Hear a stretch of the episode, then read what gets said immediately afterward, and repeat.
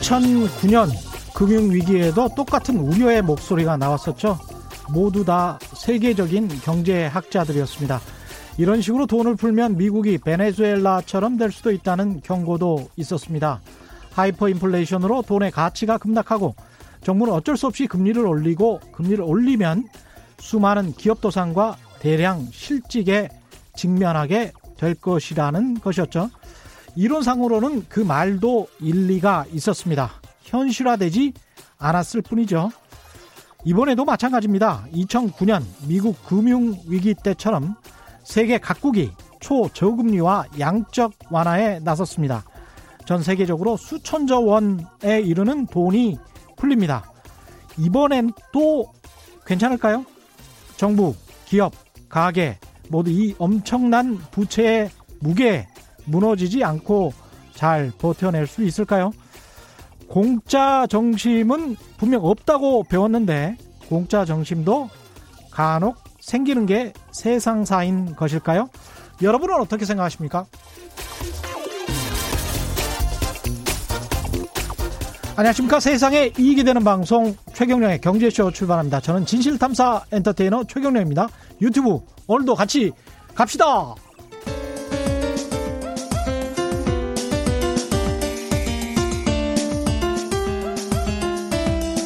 어려운 경제 이슈를 친절하게 풀어드립니다.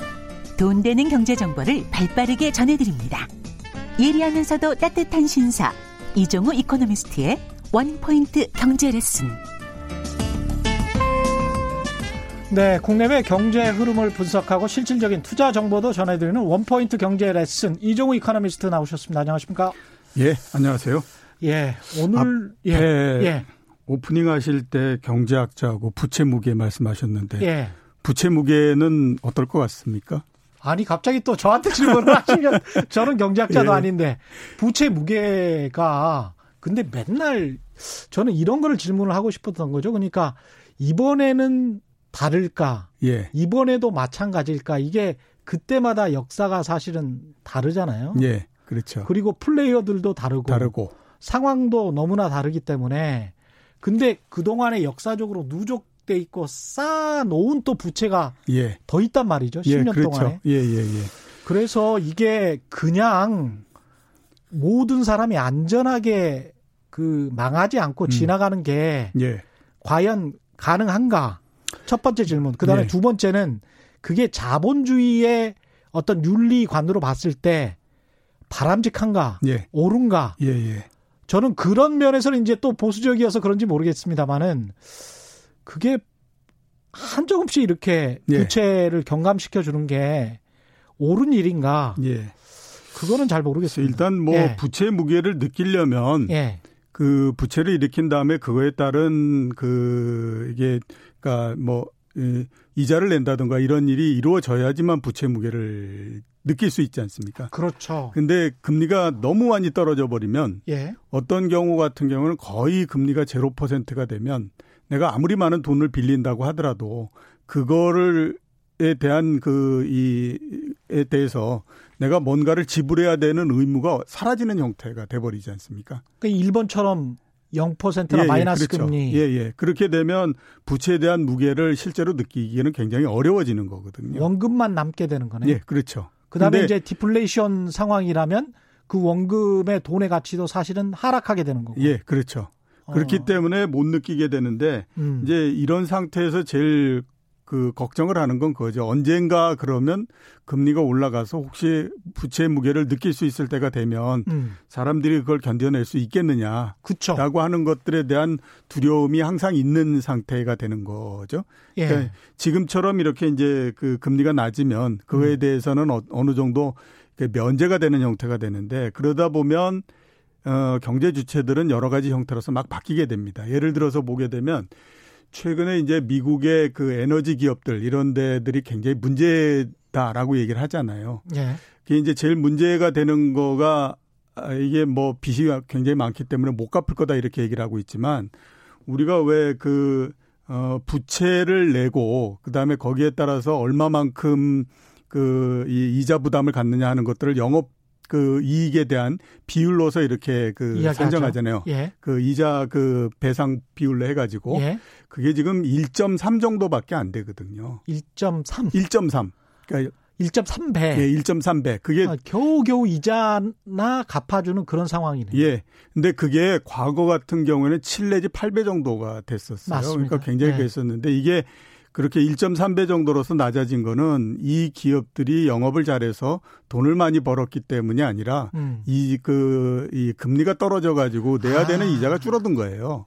그렇구나. 예. 그러면서 생긴 문제가 뭐냐면 이게 그 단련이 안 돼 있는 거죠. 금리가 조금이라도 올라갈 수 있거나 그다음에 금융시장에 신용 불안이 생길 수 있는 것에 대한 그 단련은 금리가 좀 높은 상태에서 내가 적절한 이자를 내면서 그래야 이게 단련이 되잖아요. 예. 근데 그런 게 안 돼 있는 상태가 되다 보니까 금리가 조금만 오른다고 하더라도 지금 미국이나 이런 데서 보는 것처럼 회사채 시장이 난리가 나고 이런 음. 형태가 되는 게 다른 것보다도 아까 말씀하셨던 것처럼 부채 무게를 느끼지 못할 정도로 예. 금리가 굉장히 낮은 상태에서 거의 공짜 점심을 계속 하다가 보니까 네. 사람들이 이제 그런 것들에 대한 적응력이 굉장히 떨어져서 기업들도 그렇죠. 지금 문제가 굉장히 많이 되고 있는 거죠.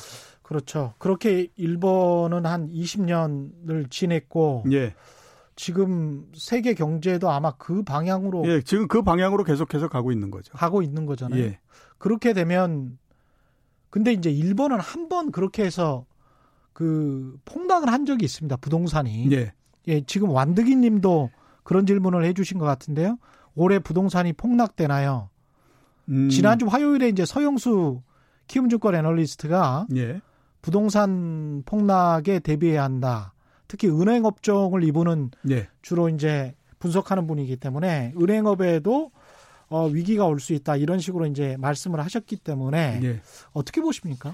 어, 부동산이 굉장히 불안정하고 위험한 거는 사실이죠. 음. 그러니까 저는 뭐 주식을 계속해서 봐왔기 때문에 이게 주식이 움직이는 거하고 부동산이 움직이는 거가 요인이 똑같거든요. 예. 다만 이제 시차가 있기 이 시차가 음. 주식은 먼저 오고 부동산은 늦게 오고 이런 예. 것들의 차이가 있을 뿐이지 음. 어차피 경제가 나빠지면 둘 다 떨어지고요. 음. 그다음에 금리가 올라가게 되면 둘 다 떨어지고 이런 형태가 되거든요. 예. 이번 이제 주가가 떨어진 가장 큰 이유를 보면 무슨 물론 이제 코로나 19의 영향도 있다라고 할 수도 있지만 그럼에도 불구하고 한꺼번에 35% 40%씩 주가가 떨어지는 건 음. 가격이 굉장히 높기 때문에 그거에 대한 부담을 못 이기기 때문에 그런 것들이 기저에 깔려 있는 거거든요. 예. 자, 그러면 그게 주식만으로 끝나는 문제냐? 그건 아니잖아요. 그렇죠. 부동산도 똑같이 굉장히 가격이 높은 상태에 있기 때문에 음. 지금의 가격의 충격을 견뎌내기가 어렵죠. 예. 지금 뭐 그 떨어지지 않고 위에서 붙어 있을 수 있지 않느냐 이렇게 얘기하지만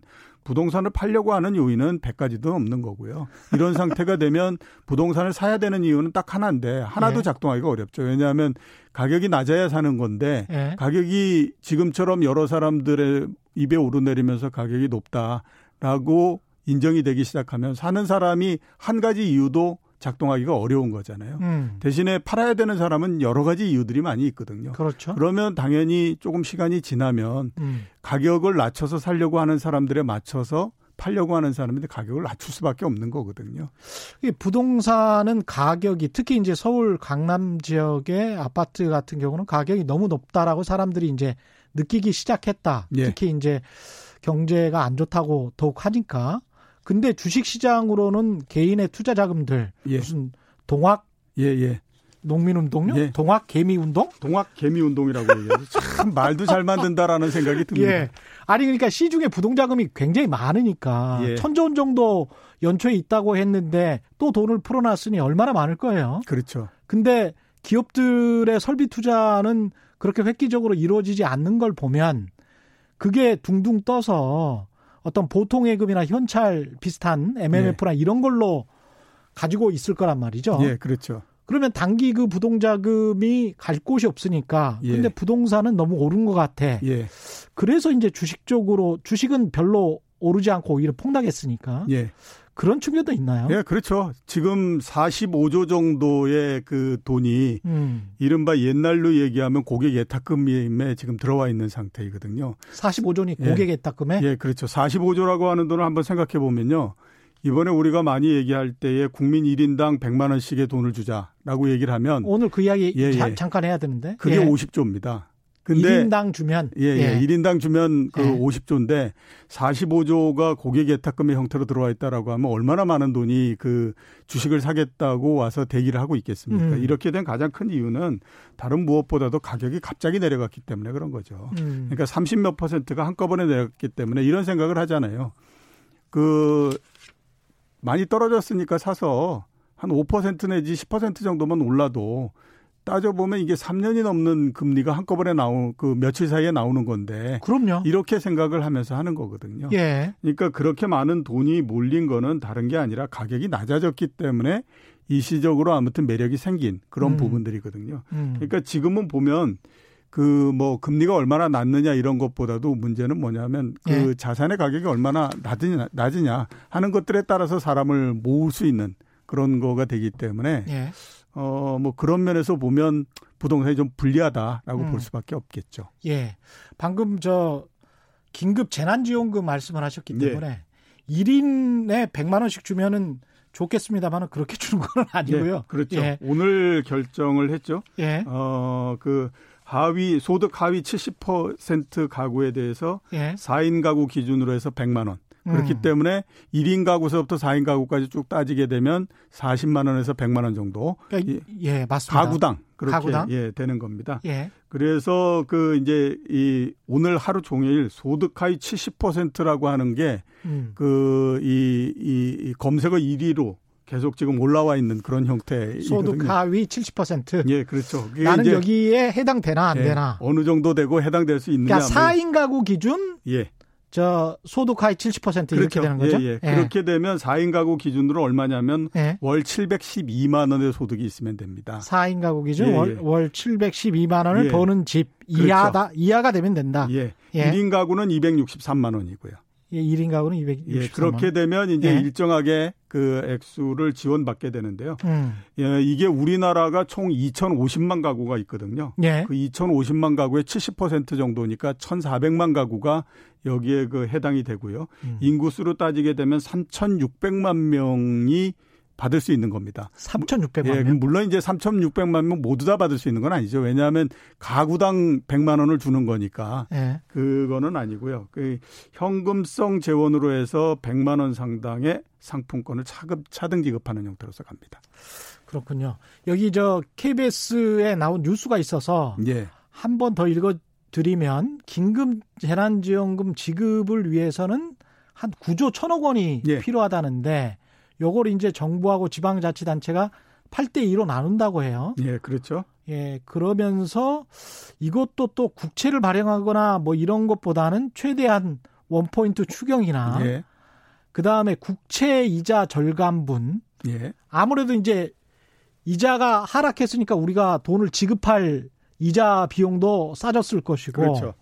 유류 가격 하락으로 인한 절감 예산 뭐 요런 거를 가지고 최대한 전략해서 요 돈을 마련하겠다. 이게 이제 정부의 방침인 것 같습니다. 예. 예. 글쎄 뭐 그렇게 알뜰살뜰하게 정부가 나라 살림을 사는 것도 굉장히 좋지만 네. 이번 같은 경우에는 제가 생각했을 때 좀 더 과감할 필요가 있었지 않느냐라는 음. 생각이 좀 많이 듭니다. 왜냐하면 정말 정, 정부 알뜰살뜰한 것 같아요. 예, 그렇죠. 독일 사람들도 고개를 설레설레 흔들 것 같은. 예, 예. 예. 지금은 과거하고 조금 이렇게 다른 입장에서 우리가 좀 그 접근할 필요가 있다라는 생각이 들거든요. 지금 예. 이동이 거의 이렇게 많이 금지가 돼 있고 여러 나라들이 그런 상태이기 때문에 음. 에, 이게 그 어, 고용이나 이런 것들이 굉장히 불안정해져서 소득이 상당히 많이 줄어들고 이런 상태가 되거든요. 그러면 그렇죠. 순차적으로 이제 소비가 감소하고 이런 형태가 돼버리기 때문에 이게 구조적이 되거나 음. 아니면 시간이 좀 늦어지거나 아니면 음. 지원하는 액수가 줄어 줄어서 그러니까 지원하는 액수가 많지 않아서 이게 그 구조가 약해지는 거를 막을 수 있을 정도가 아니게 되면 음. 오히려 그거에 따라서 생기는 이제 구조적 약화 부분이 나중에 오지 않겠습니까? 그러니까 그렇죠. 예를 들어서 보면 뭐 그 중소기업이나 내지는 또 어, 중소상공업자 그다음에 뭐 식당을 하는 사람들 이런 데가 망하고 나면 그다음에는 그거를 다시 복구시키는 데까지 훨씬 더 많은 돈이 들어가거든요. 그렇죠. 그렇기 때문에 오히려 지금 보다 더 많은 돈을 지불 이렇게 그 써줘 에, 그좀 이제 그 구조가 좀 더 탄탄하게 빠른 시간 내에 이렇게 만드는 것이 가장 중요한데 음. 우리나라 같은 경우에는 아무튼 재정이라고 하는 것이 추계가 되고 한 이래로 재정 균형, 균형 재정이라고 하는 것에 대해서 아무튼 거의 강박증이 어, 강박증을 갖고 있기 예. 때문에 예, 과감하게 나가지를 못하는 것 같다 이런 음. 생각이 음. 들어요.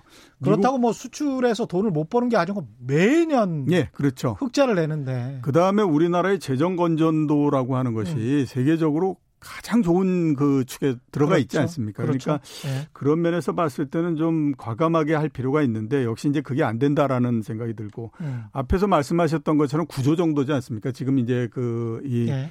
예, 긴급재난지원금을 전부 다 합치면 구조 정도 되는데 제가 아까 말씀드렸던 것처럼 지금 주식시장에서 주식 사겠다고 대기하고 있는 돈이 45조니까 이게 보면 서로 비교해 보면 상당히 좀 적다 이런 생각이 좀 많이 들어요. 음. 이게 저 비판을 만약에 하려면 두 가지 포인트로 할 수도 있을 것 같아요. 그러니까 소득 하위 70%인데 한 달 소득으로 따지면 한 712만 원 정도 되는데 예. 712만 원이면 너무 많은 거 아니야? 예. 이렇게 비판할 수가 있는 이, 있을 것 같고 예. 두 번째는 그게 지난해 소득 가지고 하는 것이기 때문에 이게 코로나 19는 올해 닥쳤잖아요. 예, 그렇죠. 그래서 지난해 712만 원을 번 사람이 올해 가령 300만 원이나 200만 원밖에 못 번다면 그 사람은 지원 대상이 돼야 될 텐데 그 사람은 빠지는 문제가 있단 말이죠. 그렇죠. 예. 그래서 이제 김경희 씨 같은 경우는 우리 남편은 연봉이 1억 넘어서 저희는 받지 못하는데요. 우리 이웃들은 명예 퇴직하고 현재는 200만 원 받는 임시직 임시직인데 예. 그러면 지난해 연봉 200만 원 받았다가 지금 뭐 1억 받았다가 명예 퇴직했으면 200만 원 받으면 이분들은 이제 못 받, 못 받을 그렇죠. 수, 못 받게 되는 거죠. 작년, 그 작년 그 소득을 가지고 하니까. 예. 근데 이제 김경희 씨는 우리 이웃들은 명예퇴직하고 현재는 200만 원 받는 임시직인데 이번에 수혜 대상이라고 하는데 형평성이 좀 어긋나는 것 같아요. 예. 그러니까 이거는 지금 이게 말이 되죠. 예, 이게 말이 되죠. 지금 수혜 대상은 아닌 거고 이분은 지금 잘못하신 거고 그렇죠? 수혜를 받는 사람이 재산 부동산과 A 금액이 수억 있는데 그래도 받나요? 일단 예. 소득 자체가 어, 월 712만 원 이하면 되기 때문에요. 오. 그게 이제 뭐 부동산을 갖고 있다라고 해서 거기에서 월로 일정한 수익이 나거나 이런 것들이 아니지 않습니까? 그래서 그래 김경입 씨 같은 경우는 주장은 자산 가지고도 좀 따져봐야 된다 이런 예, 생각이신 물론 이제 거죠? 그런 여러 가지 그 예. 기준을 모두 다 이렇게 만들면은 음. 가장 좋은데 우선 이제 보면 이게 그 굉장히 시급한 거를 원하는 거지 않습니까? 예. 그러니까 여러 가지 기준을 이렇게 정해서 그걸 가지고 이렇게 재단을 해가지고 하려면 시간이 굉장히 많이 걸립니다. 그리고 그러는 과정까지 또 많은 그 인력이나 이런 비용이 또 들어가야 되는 거거든요. 네. 그렇기 때문에 정부 입장에서는 지금 가장 시급하게 할 수 있는 제일 좋은 방법은 작년도에 이미 나온 소득을 가지고 일정하게 어느 정도 나눠서 음. 그냥 기준을 정해 가지고 일률적으로 이렇게 할 수밖에 없는 거고 그 사이에 상황 그 사정이 변경된 거 이런 부분들은 행정력이 그거를 모두 다 쫓아갈 수는 없다라고 봐야 되죠. 그렇기 때문에 가장 좋은 방법 그런 것들이 없을 그이 이, 이 불만이 없게 할 수 있는 제일 좋은 방법은 네. 미국처럼 모든 사람들한테 그냥 일정하게 다, 다 나눠줘 버리면 네. 그거는 이제 더 이상 뭐 그 그런 부분들이 없겠죠. 그렇죠. 예. 네. 그러니까 미국 그 다 나눠주고 그 강남원 교수처럼 사후에 예. 연말 정산을 올해 연말에 하자.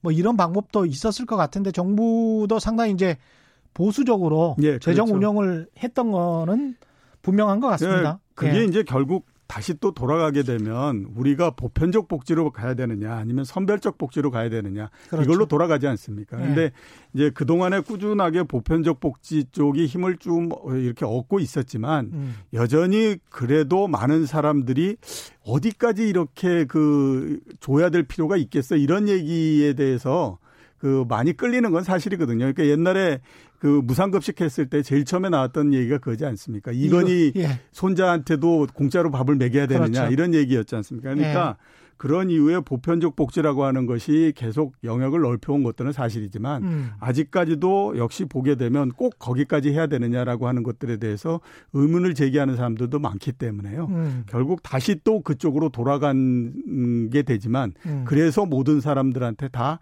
일률적으로 어느 정도씩을 나눠주고 하는 것들을 시행하지 못하는 게 되는 거다 이렇게 봐야 되죠. 그렇습니다. 정부는 상당히 이번에 보수적으로 재정을 운영하는 것 같습니다. 생각보다는 키위님은 세금 내는 사람은 세금만 내고 혜택은 없고 이런 말씀하셨네요. 저도 세금만 내고 혜택은 24년 동안 한 번도 받아보지 못했는데 세금 내는 형편에 늘 감사하면서 사는 것도 또 좋은 일인 것 같습니다.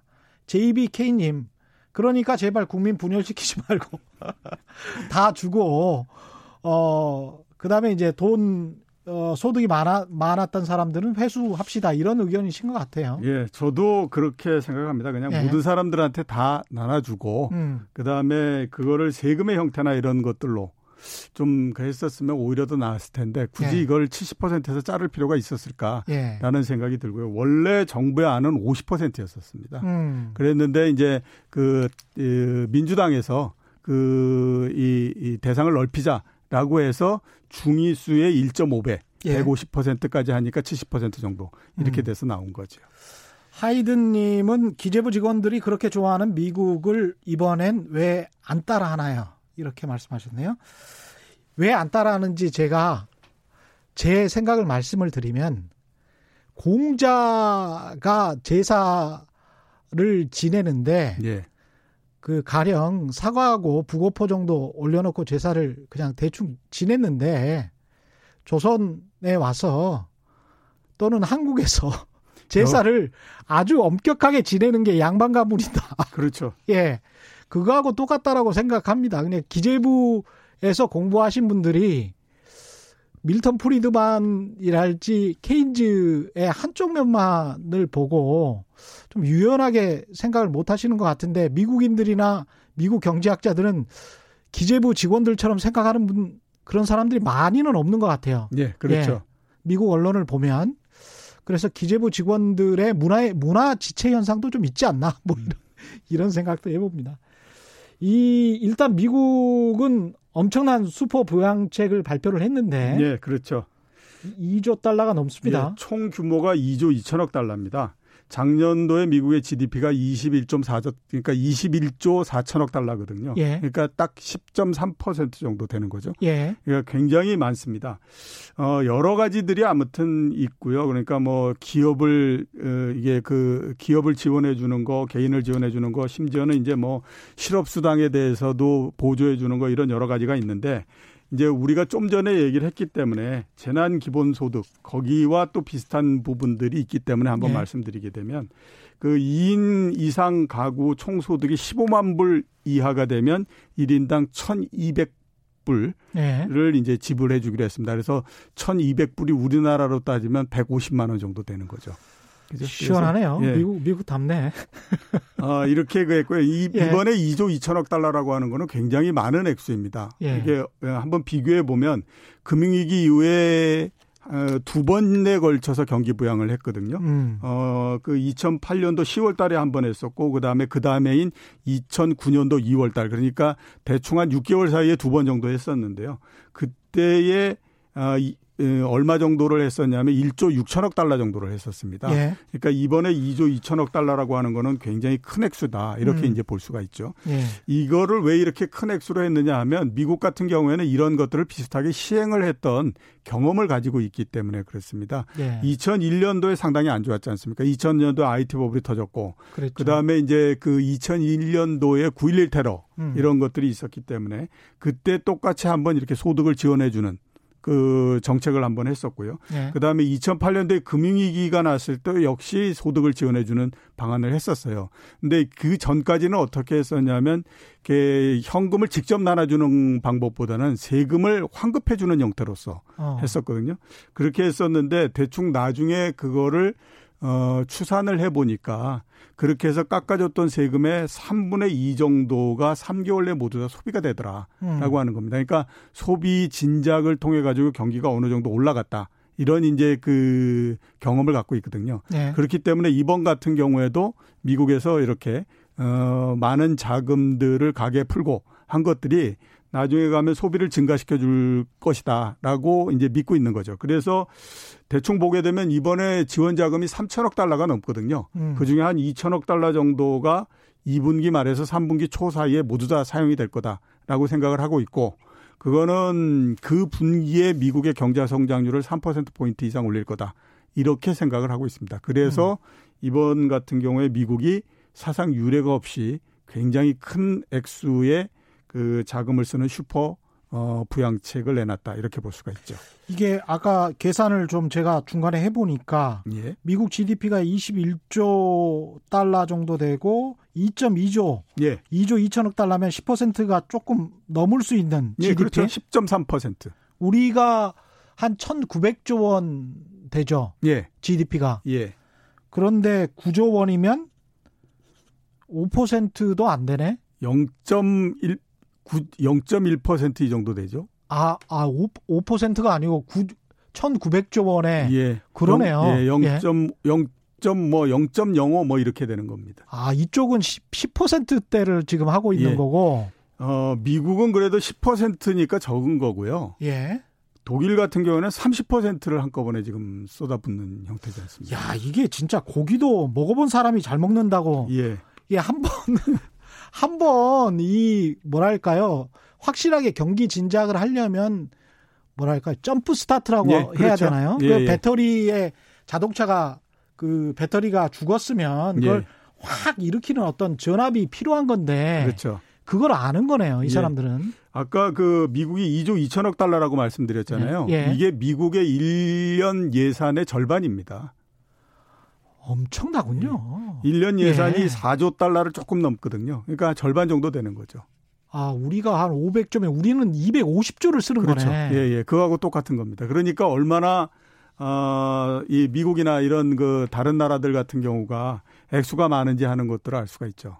야, 우리나라가 정말 아껴서 잘 살 수가 있을까?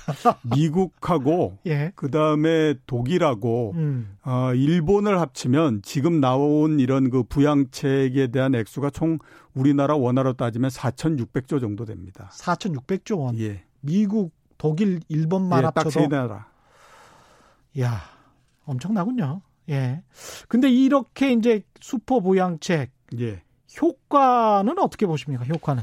효과는 뭐 아까 말씀드렸던 것처럼 음, 어느 정도는 효과가 있습니다. 예. 그리고 이게 미국, 이게 이제 나라별로 따졌을 때의 그 나라의 소비 성향이 어느 정도 되느냐 하는 것들에 따라서 상당히 많이 달라지잖아요. 음. 근데 그 미국 같은 경우는 아까 말씀드렸던 것처럼 대충 아무튼 그 세금을 깎아주든 아니면 또, 예, 그 현금을 직접 지원해 주던 3개월 내에 전체의 3, 한 70% 정도가 소비가 돼버리기 때문에 음. 이제 소비를 진작시키는 역할을 상당히 많이 합니다.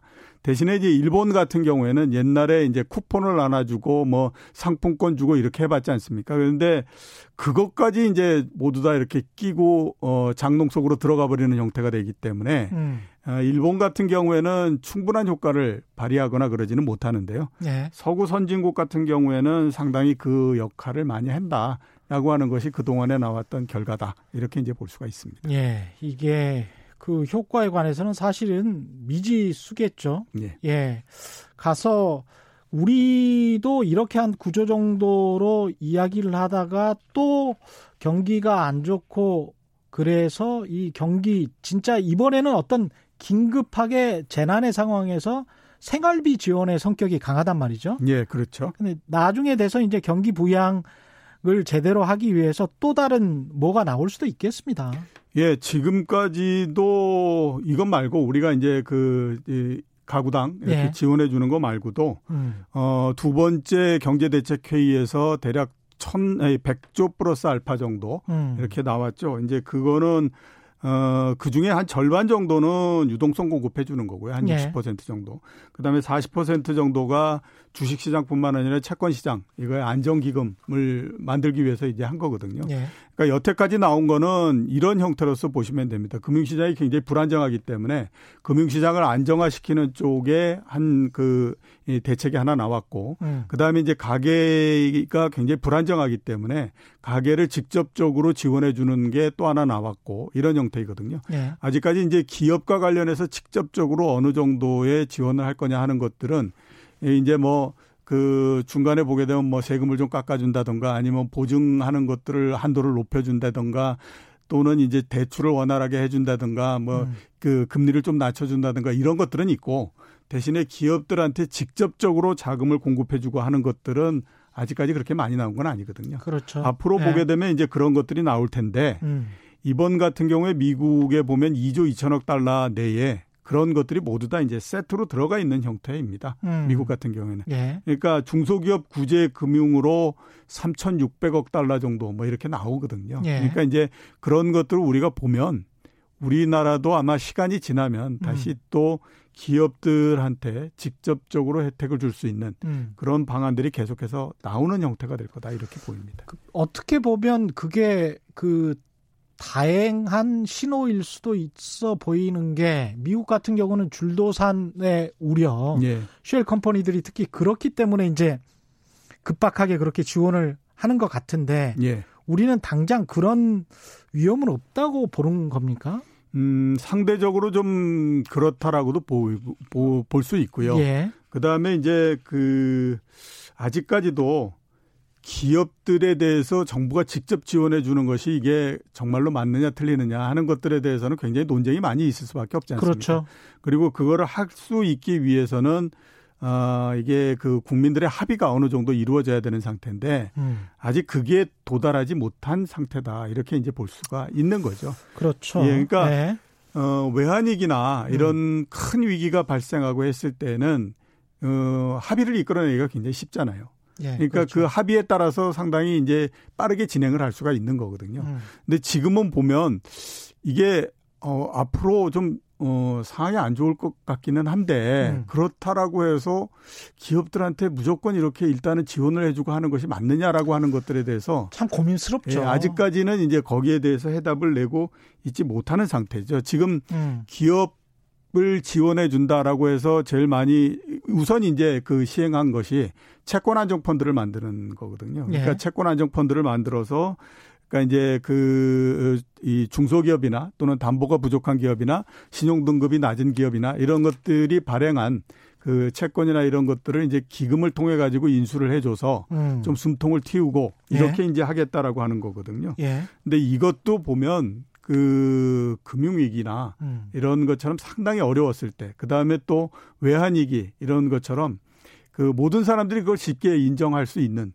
그런 예. 때 되면 쉽게 시행할 수 있는 거거든요. 예. 그러니까 아직까지 보면 과거에 그런 것들을 했던 정도 외에서 음. 조금은 더 앞으로 나가고 있지 못하는 형태다 이렇게 보시면 이게 채권 안정 펀드라는 거는 그 은행이 돈을 마련해 가지고 예. 운영은 증권사나 이런 데서 하는 겁니까? 그러니까 그 안정펀드라고 하는 거를 만듭니다. 만들어서? 예, 예, 예, 예. 그래서 거기에서 독자적으로 운영을 하는 거죠. 아, 그래요? 예. 그러면 거기에서 또 뭐랄까 정말 그 도와줄 수가 없다라고 하는 기업들은 안 도와줄 수도 있겠네요. 예, 그렇죠. 아. 그러니까 그게 물론 이제 뭐 도와주는 거다라고 하지만 그 돈도 또 누군가가 냈지 않습니까? 그 그렇죠. 그 금융기관들이 냈고 했는데 예.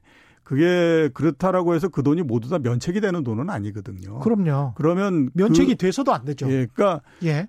어, 그렇게 해서 굉장히 많은 부실한 기업들에다가 막 이렇게 채권도 했는데 예. 굉장히 많은 기업들이 부실이 돼서 그거를 찾을 수가 없다라고 하게 되면 돈을 낸 사람들 입장에서 봤을 때는 정말로 어려워지는 거니까. 그럼요. 그건 또 금융기관들의 부실이 되는 거지 않습니까? 그러니까 그렇죠. 그러니까 그런 펀드를 만들고 한다고 하더라도, 그러니까 음. 기금을 만들고 한다고 하더라도 기업에 대한 심사는 불가피하다라고 봐야 되는 거죠. 그렇죠. 예. 그래서 미국도 마찬가지로 쉐일 컴퍼니들 중에서 그 골라서 뭐 망해야 될 기업들은 내버려 두고 예. 그리고 꼭 구제해서 살릴 수 있겠다라고 예. 하는 것들만 살리는 방향으로 가는 것 같은데 예.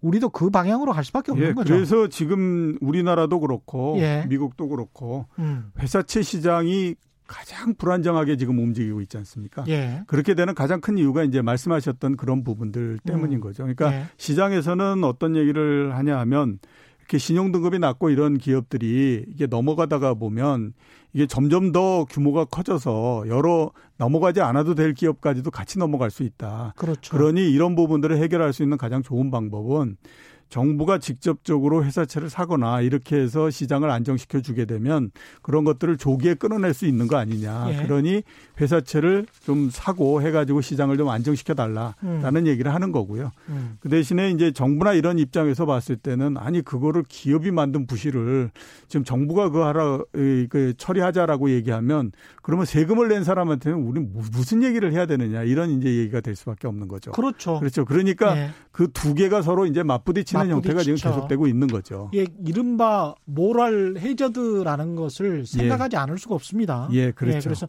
모랄 헤저드가 또 그 도덕적인 해이 현상이 일어나서 다 그러면 부채 쓰고 나중에 나 안 갚아도 돼.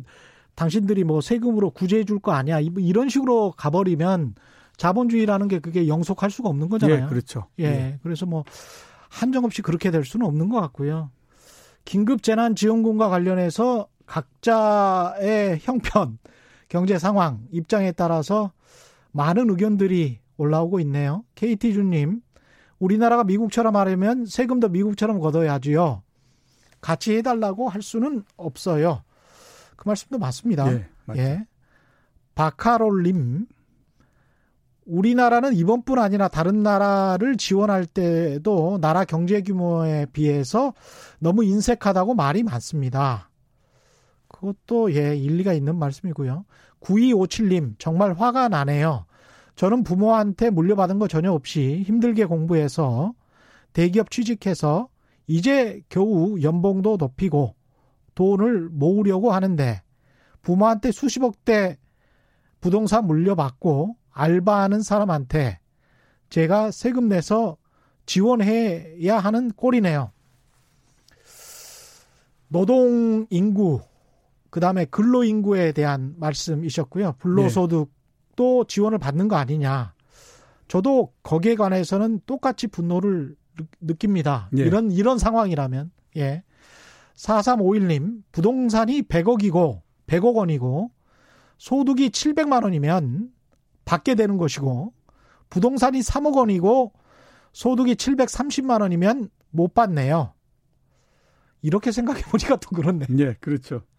그러니까 여러 가지 경우가 나오기 때문에 예. 아, 이렇게 어떤 기준을 놓고 자르게 되면 예. 거기에 대해서 어떤 형태로든지 불만이 생길 수밖에 없다 이렇게 음. 봐야만 됩니다. 그렇습니다.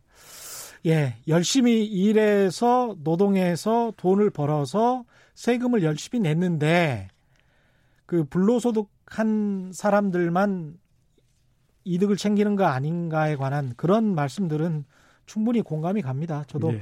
그런 사회가 돼서는 안 되겠다고 생각을 하고요. 한국은행이 일단 한국판 양적 완화를 시행하겠다고 하는 건데, 예. 요것도 좀 도움이 될까요? 어, 어느 정도 뭐 사항을 좀 진정시키는 데는 그 음. 도움이 될 걸로 보이는데요. 예. 아마 이거는 이걸로서 끝나지는 않을 거라고 생각이 됩니다. 아, 그러니까 앞에서 말씀드렸던 것처럼 예. 그 이게 그 채권 안정 기금 뭐 이런 것들도 만들고요. 음. 그다음에 이제 또그 primary CBO라고 얘기를 하죠. 이제 채권 담보 예. 부증권. 예. 그러니까 예.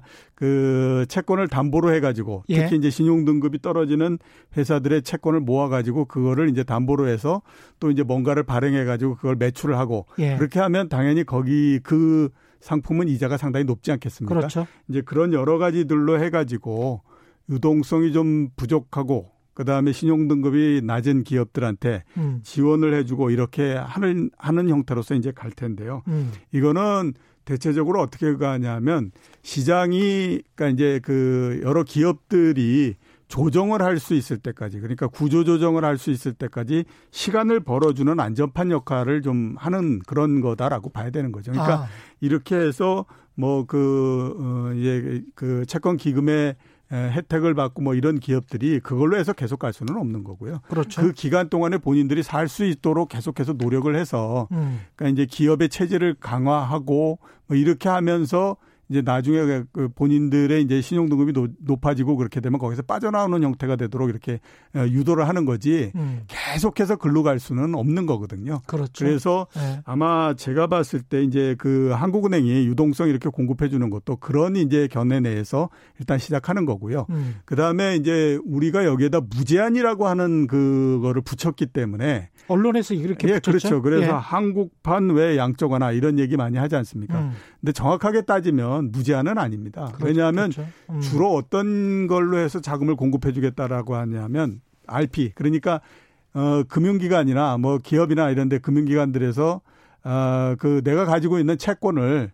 이제 담보로 맡기고 그다음에 이제 돈을 빌려 오는 거거든요. 네. 그렇게 해서 근데 내가 가지고 있는 채권이 없다라고 하면 담보로 맡길 게 없지 않습니까? 없죠. 그거는 이제 네. 돈을 빌릴 수가 없는 거거든요. 음.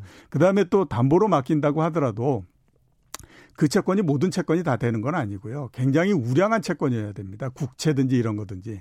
그러면 따져보면 국채를 가지고 있고 그런 기업들 입장에서 봤을 때는 아니 그냥 어려우면 국채를 팔면 되지. 그렇지. 그걸 뭐 굳이 또 그렇게 뭐 그걸 담보로 맡기고 돈을 빌려오고 그래야 될 일이 뭐 있느냐 이렇게 되기 때문에 그렇게 되네요. 예, 예. 예. 그래서 우리가 이제 그양이 무제한 공급을 하겠다라고 얘기하지만 음. 실질적으로 보게 되면 그렇게 무제한 공급은 아닌 겁니다.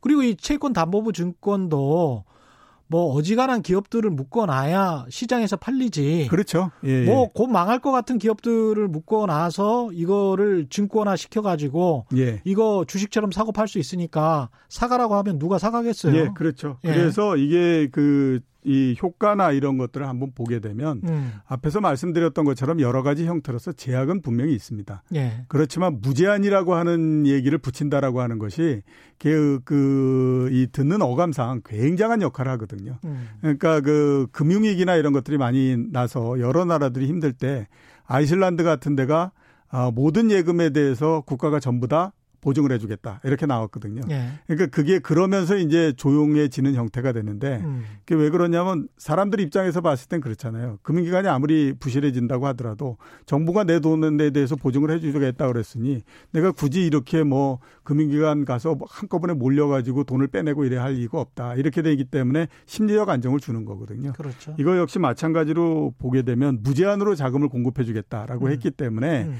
이 무제한이라고 하는 단어가 갖고 있는 굉장히 큰 힘이 있습니다. 음. 그래서 이제 그것도 상당히 역할을 했다 이렇게 볼 수가 있는 거죠. 그러니까 지금 한국의 상황은 미국에서 이른바 이제 bailout이라고 해가지고 구제 금융을 통해서 어떤 회사를 살리거나 개인 가계의 부채를 탕감하고 경감해줘서 완전히 그 부채로부터 벗어나게 해주는 예. 그런 차원의 지원책은 아니에요. 아, 그런 책의 지원책은 아니죠. 예. 예. 그런 부분들은 예. 명확히 좀 유동성이 갑자기 떨어져서 문제가 그렇죠. 생기거나 그런 거를 막아주기 위한 거라고 그렇습니다. 예. 외환 시장도 달러 수합을 해서 예. 이게 좀 지금 상황 굉장히 안정된 걸로 봐야 됩니까? 조금은 안정이 됐다라고 봐야 되죠. 예. 그리고 이 통화 수합을 특히 이제 그 연준이 여러 나라들하고 급히 하게 된 거는 음. 그것도 이제 2008년도 금융위기 여기에서 생긴 그 여러 경험들 때문에 그랬습니다. 예. 이제 금융위기 때 보니까 어떤 일이 벌어지냐면 유럽은행들이 어 이게 그 어, 미국으로부터 달러를 빌려오거나 이렇게 해야 되거든요. 예. 근데 아무튼 모든 그 금융기관들이 서로를 못 믿는 형태가 되다 보니까 유럽 은행들한테 미국에서 작은 그 미국의 은행들이 달러를 공급해 주거나 이런 것들이 없어지는 형태가 됩니다. 음. 그러면 유럽 입장에서 봤을 때는 달러가 부족하니까 난리가 나는 형태가 되죠. 근데 그게 유럽만 그런 것들이 아니라 다른 모든 나라들한테 다 마찬가지지 않습니까? 예. 그러니까 이게 미국 국내로 봤을 때는 국내의 신용 경색이 일어나지만 해외로 한 단계 더 넓혀서 보게 되면 달러 부족 때문에 이게 그 기축 통화에 관한 이 부족 현상이 나타나 가지고 굉장히 어려워지거든요. 그래서 그때의 미국이 여러 나라들하고 한꺼번에 통화 수합을 체결하면서 돈을 빌려주는 형태가 됐고 네. 그 중에 우리나라도 당시에 끼어서 300억 불 정도의 통화 수합을 받았거든요. 그러니까 이번 같은 경우에 제일 처음에 시작하자마자 보니까 이게 달러가 계속해서 강세가 되면서 아, 이게 그 달러에 대한 신용 경색 이것들이 굉장히 많이 나타나는구나라고 생각해서 갑자기 이제 그 연준이 여러 나라들에게 저번에 2008년도에 줬던 것보다도 훨씬 더 많은 액수로 해서 통화 수합을 체결해 가지고 한꺼번에 해결을 해보는 그런 형태가 됐다 이렇게 볼 수가 있죠. 그거를 통해서 음. 조금 상황이 좀 진정이 된 거는 사실입니다. 예. 그래서 달러의 강세도 조금 약해졌고요. 음. 그 다음에 이제 미국의 국채 금리도 정상이 좀 됐고 그렇게 되다 보니까 금값이 떨어졌던 것도 좀 올라가고 그래서 요 부분들에서는 조금씩 이제 정상이 되고 있다 이렇게 볼 수가 있죠. 그 주식 시장은 어떻게 보세요? 일단은 뭐 세계 경제 전망이 좀 돼봐야 예. 확실히 나올 거는 같은데 예. 성급하게 하락장이 끝났다라고 말하기는 좀 힘들 거는 같고. 저번에 주가가 제일 많이 내려갔을 때가 1,430 정도까지 내려갔거든요. 예. 거기에서 일단은 1차 바닥은 좀 만든 것 같다라는 음. 생각이 듭니다. 그리고 1,432. 예, 예, 예. 그리고 이제 지금 반등이 계속해서 이루어지고 있는 상태이고요. 음. 어, 우리나라가 평균적으로 봤을 때 반등은 전체적으로 떨어진 거의 절반 정도까지 있는 올라가는 것이 어, 굉장히 그런 경우가 많았습니다. 네. 이번에 보면 2200 한 6, 70 정도에서부터 1400 아마 30 이렇게 떨어지면 음. 800포인트 정도가 내려간 거거든요. 그러네요. 예, 그거의 절반 정도 오른다라고 하면 한 400포인트 정도 올라가지 않습니까? 그렇게 따지면 대충 1850 뭐 이런 정도까지는 올라갈 수 있는 여력을 좀 갖고 있다라고 봐야 되죠. 예. 그러면 지금에서 따져보면 한 120포인트? 120포인트. 예, 뭐 이런 예. 정도는 조금 더 올라갈 수 있는 여력을 갖고 있고 그래서 1차 반등은 어느 정도 그때까지는 이루어질 이어질 수 있을 것 같고요. 음. 그 다음에 1차 반등이 있고 난 다음에 재차 하락할 수도 있습니다. 그런데 수치가 이제 나올 거 아니에요. 예, 그렇죠. 뭔가 경제 때문에. 수치나 실업률이나 뭐가 나올 거거든. 그래서 이제 네. 두 번째 하락이 오고 이럴 수도 있는데 음. 두 번째 하락 이제 여러 수치들을 보고 그거에 따라서 뭐 경기가 안 좋아질 것 같으니까 내려가고 이런다고 하더라도 네. 제가 생각하기에는 1차 바닥이었던 1430 밑으로 내려가거나 그러지는 않을 거라고 보입니다. 아, 그래요? 예. 예. 그러니까 왜 그러냐면 주가가 한꺼번에 35%씩 떨어지면서 어지간히 경기가 나쁠 수 있는 정도, 음. 그 다음에 또 코로나19가 굉장히 많이 퍼지는 정도, 음. 이런 것들은 어느 정도는 그좀 흡수를 한 상태이기 때문에 여기에서 이제 코로나19의 확진자 수가 세계적으로 더 늘어난다고 해서 주가가 더 떨어지지는 않습니다. 아. 대신에 보면 우리가 이번 같은 경우에 우리나라의 경우를 보면 변곡점을 지나잖아요. 예. 그런 변곡점이 만약에 미국이나 주요 한 나라에서 변곡점을 지나는 형태가 되면 그때는 오히려 상당히 주가가 올라갈 수 있는 그런 여지를 갖고 있거든요. 예. 그다음에 또 경제 변수 한번 보면 미국의 성장률이 분기당 마이너스 20%까지도 예상이 됐었잖아요. 그랬었죠. 그러면 네. 어지간히 나빠진다고 하더라도 음. 사람들은 숫자에는 어느 정도 익숙해져 있는 상태이거든요. 아, 그때 뭐 JP 모건이 마이너스 20이라고 했잖아. 뭐 예, 근데 그렇죠. 생, 나와 보니까 뭐 마이너스 15네. 뭐 예, 예.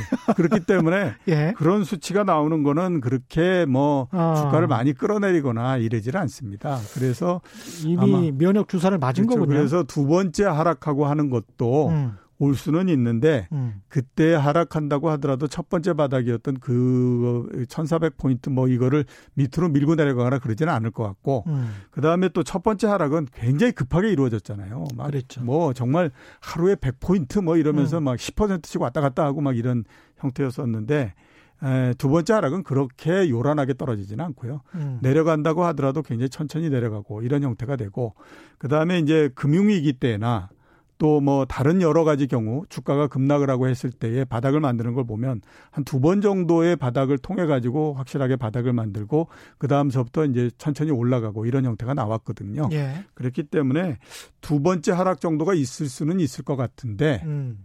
너무 그렇게 겁을 내실 필요는 없다라는 생각이 전 좀 듭니다.